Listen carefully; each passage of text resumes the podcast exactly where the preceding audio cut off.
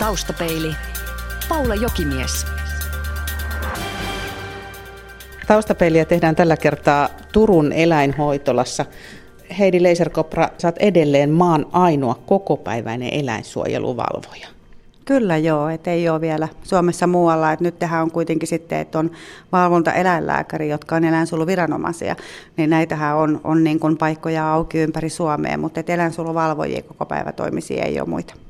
No jos vähän harukoidaan sitä sun toimenkuvaa, että mitkä kaikki sun siipien alle kuuluu, niin löytöeläimet ja lemmikit, kyllä ilmeisesti luonnonvaraisiakin eläimiä.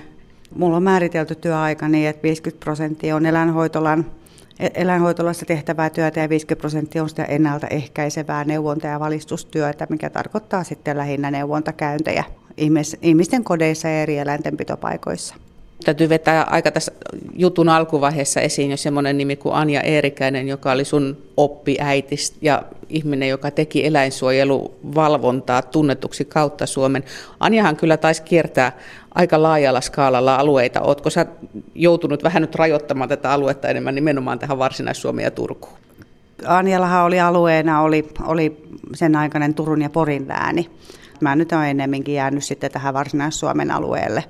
Jonkun verran sitten käyn, käyn sitten vähän tuossa Uusimaan puolellakin, mutta et, et pääasiasti kuitenkin tuotantoeläimet on jäänyt vähän vähemmälle, et, et enemmän sitten seura- ja harrastuseläimiä. Kuuluuko sinulle niin kuin kotirauhan piirissä olevat tapaukset? Kotirauhan piiriin mennään, mutta aina omistajan luvalla. Eli jos, jos sitten tarvitaan, sitten, sitten pitää mennä kotirauhan piiriin niin, että omistaja ei siihen lupaa anna, siihen tarvitaan viranomainen. Eli silloin sitten sinne mennään poliisin tai valvontaeläinlääkärin kanssa. Mm. Mutta et, et yksinään en, en tunkeudu väkisin kenenkään kotirauhan piiriin, mutta et, et pääasiassa mä teen neuvontakäyntejä, jolloin sitten kyllä se ovi aukeaa, kun, kun mä vaan esittelen ja kerron, millä asialla mä olen. Missä me muuten tällä hetkellä ollaan? Tuossa on vieressä akvaario, sitten on tässä tämmöisiä Taitaa olla lintuhäkkejä, kun välillä kuuluu sellaista hentoa viu-ääntä sieltä. Joo, me ollaan nyt niin kuin luonnonvaraisten eläinten talossa ja tässä rakennuksessa meillä on periaatteessa kaikki muut, paitsi koirat ja kissat, paitsi silloin kun täälläkin on koiria ja kissoja. Silloin kun luonnonvaraisia eläimiä on vähemmän, vähemmän, niin sitten voidaan näissä tiloissa pitää myös muita eläimiä. eläimiä. Tällä hetkellä meillä on luonnonvaraisista eläimistä, meillä ei ole täällä tällä hetkellä, kun meillä on yksi huuhkaja, sitten on siili ja lokki.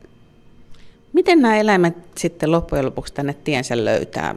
Anna kun mä arvaan, joku näkee, että jollain on hätä ja sitten se tuodaan.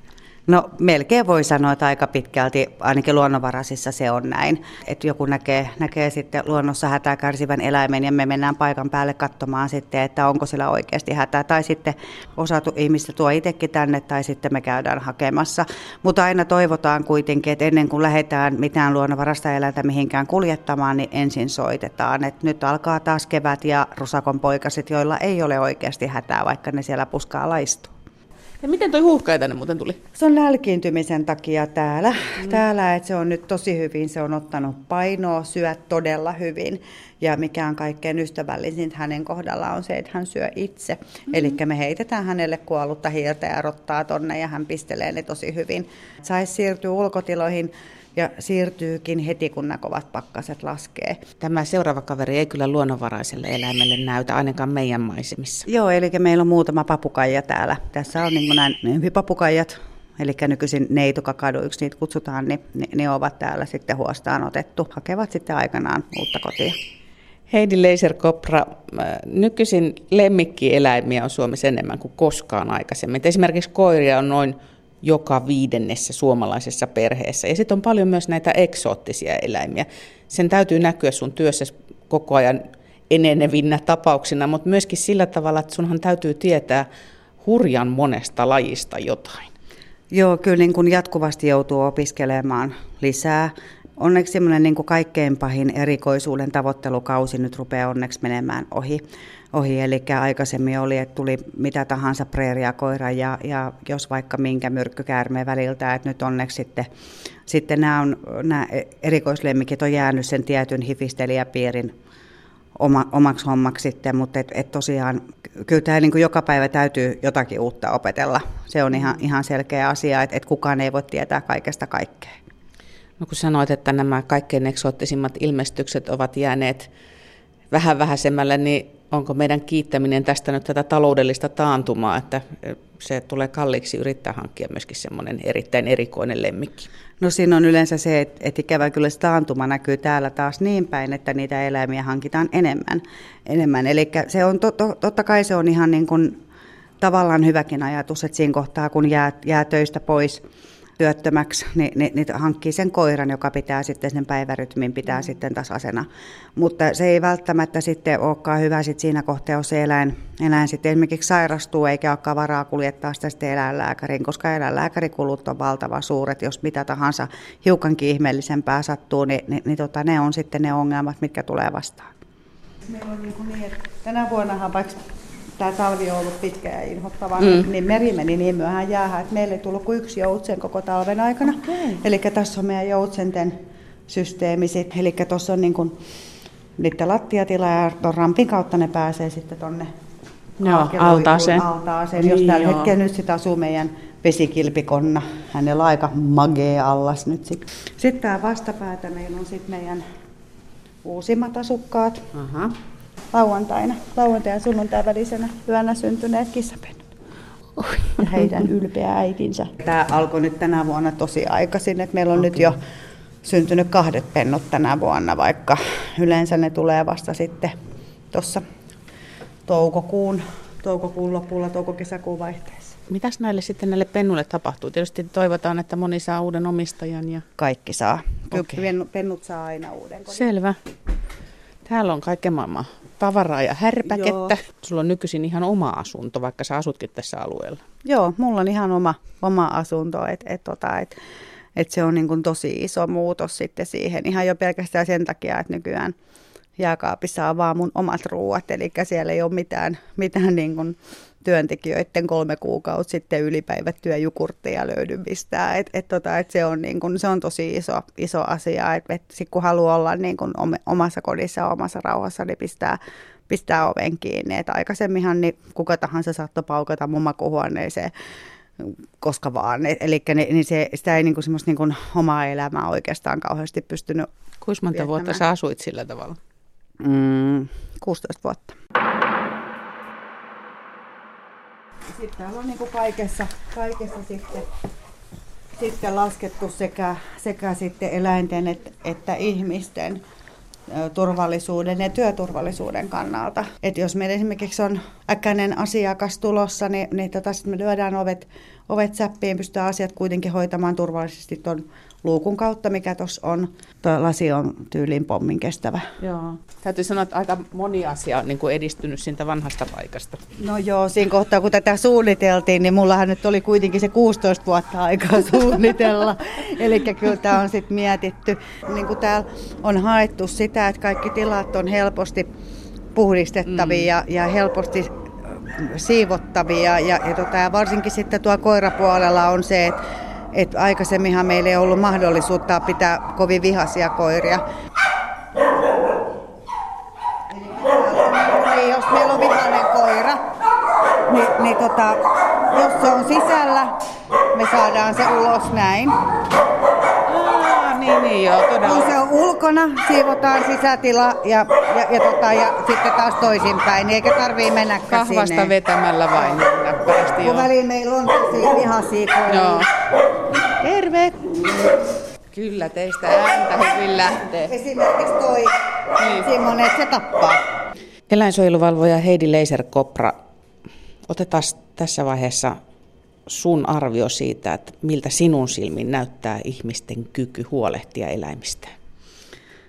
No, mä oon nyt tehnyt tätä työtä, tulee nyt keväällä 18 vuotta. Ja, ja tota, tietyt asiat rupeaa menemään ihmisille pikkuhiljaa niin kuin ymmärrykseen asti. Eli 18 vuotta sitten, kun mä tulin, niin kissojen leikkaaminen oli äärimmäisen harvinaista. Eli, eli nykyään se on kuitenkin, katsotaan, että se on enemmänkin rutiinitoimenpide, että se kissa leikkuutetaan. Mutta se, mikä on tosi ikävä ilmiö nykyisin, on sitten tämä pentutehtailu. Mm. Ja pentutehtailu ja sitten toinen on, on sitten, sitten tämä valtavan suuri tuonti ulkomailta pelastettuja koiria. Niin se, on, se on se tosi ikävä puoli, mikä, mikä tässä, tässä mun työssä sitten näkyy. Eli lähdetään tuomaan sitten, sitten Suomeen ulkomailta koiria, joiden tautistatukset on epäselviä ja, ja tota, rokotukset voi olla, olla sitten saamatta.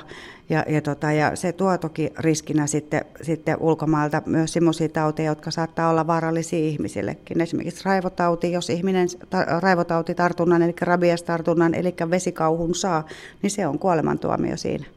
Niin, eikö meillä juuri ollut tällainen tapaus, että oli raviesta löydetty ja se lähde oli nimenomaan tämmöinen muualta tuotu löytökoira? Se oli Intiasta tuotu löytökoira, että et Intiasta ei nyt siinä määrin kuitenkaan tuoda, että enemmän tuodaan tuolta rajan yli sitten Venäjältä, Virosta. Mä nyt en vielä päässyt kärryille tästä, että oliko tämä sun yleisarvio tästä ihmisten kyvystä huolehtia eläimistä, niin plussaa vai miinusta. Anna kouluarvosana. No yleisarvosana suomalaisten eläintenpidolle. Kyllä se varmaan, varmaan kouluarvosanana sinne kahdeksaan menee. Jos lasketaan siihen ne nelosen oppilaat ja sitten ne kympin oppilaat lasketaan mukaan, niin kyllä tämä kuitenkin pääasiasti pidetään lemmikeistä ja ylipäätänsäkin eläimistä hyvää huolta. No niin, sitten voidaan ottaa ne ääripäät käsittelyyn. Minkälainen on sitten tällainen kympin oppilas, tyypillinen tapaus? No tyypillinen tapaus on tietenkin sellainen, joka, jonka eläimenpito on erinomaista ja itsekin tietää sen, että se on erinomaista. Eli on otettu koira, otettu koira perheen tarpeiden mukaan. Otettu koira, jota jaksetaan riittävästi liikuttaa, mikä on sen koiran tarve ja sen mukaan mennään. Eikä teetetä pentueita turhan paljon ainakaan, ainakaan yksi tai kaksi pentuetta koiralla toki voi olla, olla elämänsä aikana. Ei se siitä, siitä mm. jos se hyvä kunto se muuten on, niin, niin, niin millään tavalla sen koiran elämää haittaa. Ja, ja se, että se omankin elämän hallinta on, on myöskin sitten niin jollain tavalla kuosissa. Et kaikkein surullisintahan meillä on niin kuin ne, että kun näkee, että ei se elä, eh, ihminenkään siellä voi hyvin.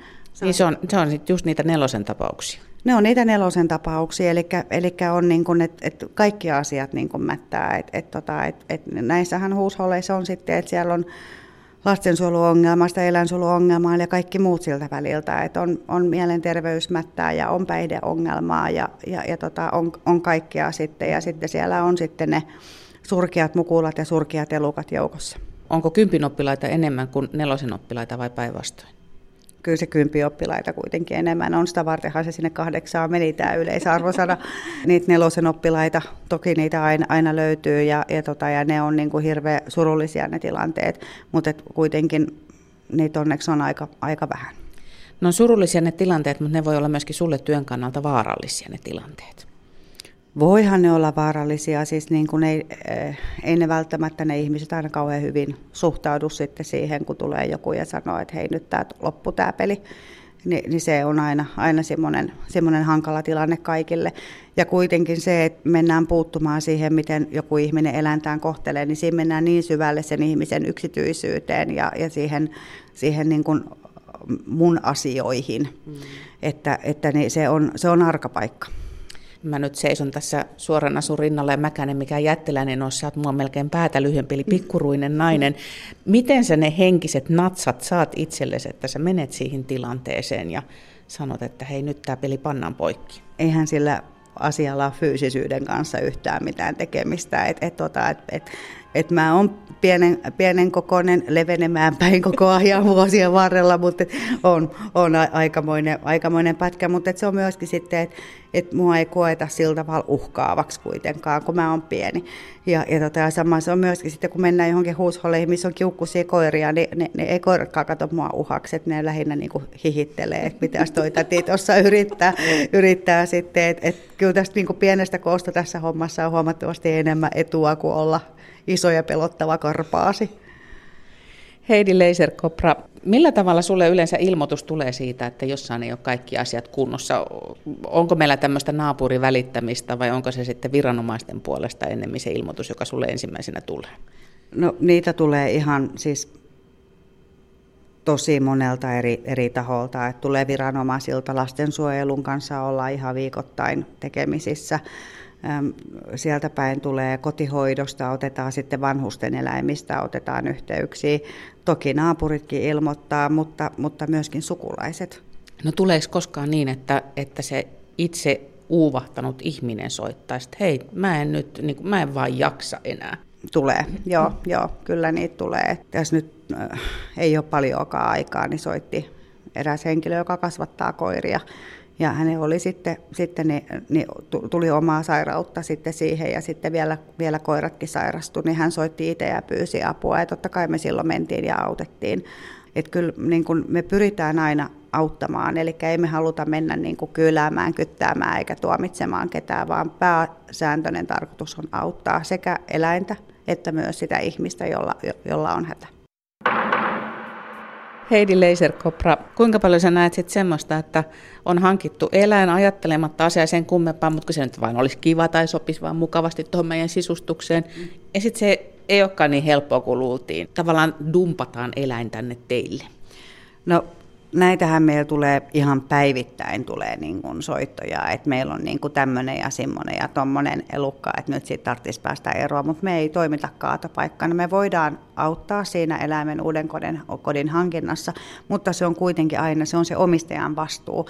Tämä varsinkin tämä kevät aika nyt on niin kuin meillä, meillä se ongelmakausi, että, että me tulee monta puhelua päivässä, että kun otettiin viime kesänä kissanpentu ja nyt se niin kun, ei me voidakaan sitä enää pitää, että tuli pitovaikeus ja allergia ja muutto ja avioeroja, jos vaikka niin kuin mitä. Ja sitten me kysytään, että no onko se leikattu se teidän kissa? No ei ole. Suurin osa kissa-allergioista paranee sillä, että sen kissan leikkuuttaa. Eli niin, niin silloin, silloin se kollikissa ei kuseskele nurkkia eikä narttukissa mouru yökausia, niin se kummasti paranee se eläinallergia. Heidi Leiser-Kopra, sä oot sanonut jossain haastattelussa, että silmitön väkivalta eläimiä kohtaan on 2010-luvun ilmiö. Kyllä, joo. joo. Eli aikaisemmin äh, suomalainen rääkkäs eläintään passiivisesti, eli jätti sen hoidotta, jätti sen ilman ruokaa tai, tai hylkäs johonkin.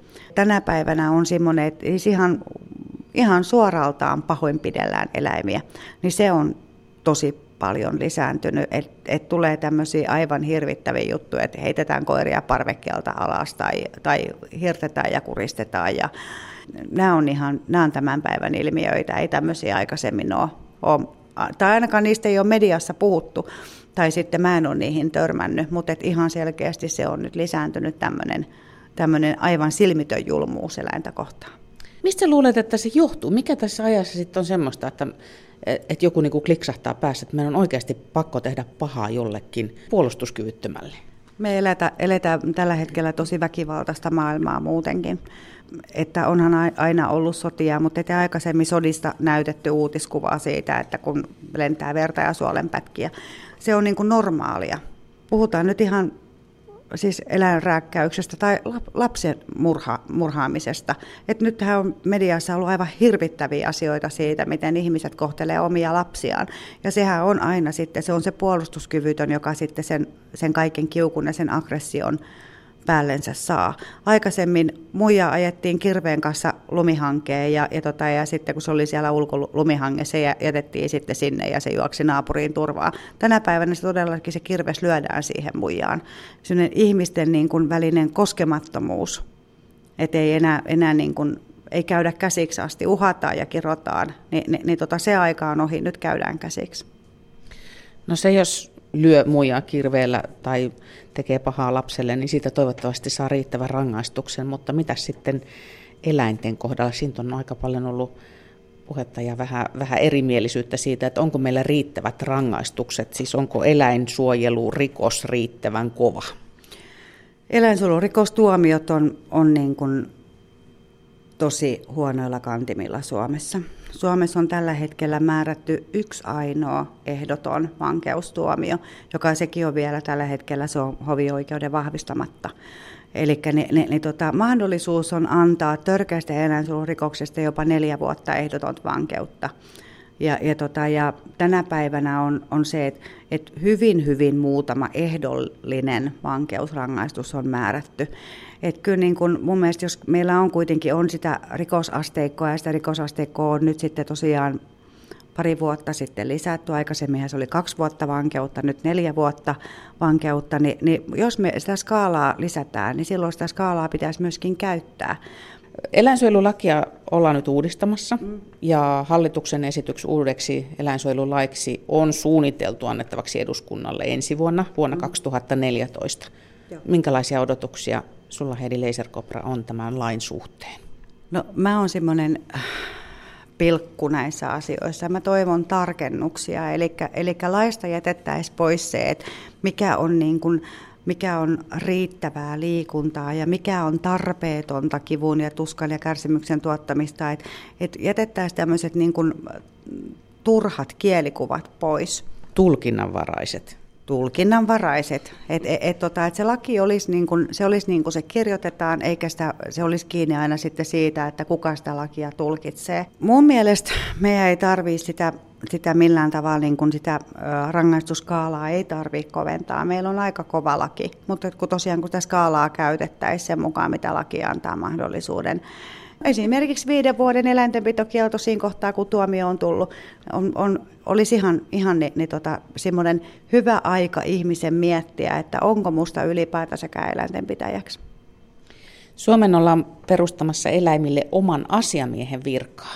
Heidi Leiserkopra, mitä sä ajattelet hankkeesta? No, siis tämä eduskunnan eläinasiavaltuutettu olisi toki kauhean hyvä. Että jos siellä olisi joku ihminen, jolla olisi aikaa ihan oikeasti perehtyä näiden, näiden eläinten hyvinvointiasioihin. Mutta öö, mä lähtisin enemmänkin enemmän täältä ruohonjuuritasolta, eli sitten niin, niin tota, poliiseihin pitäisi ihan määrätä tietyt henkilöt, jotka aina hoitaisi rikostutkinnan sitten eläinsuojeluasioissa. Että siellä olisi ne tietyt poliisit, niin kuin nyt on, on huumepoliisit ja, ja on sitten järjestäytyneen rikollisuuden osalta on omat poliisit.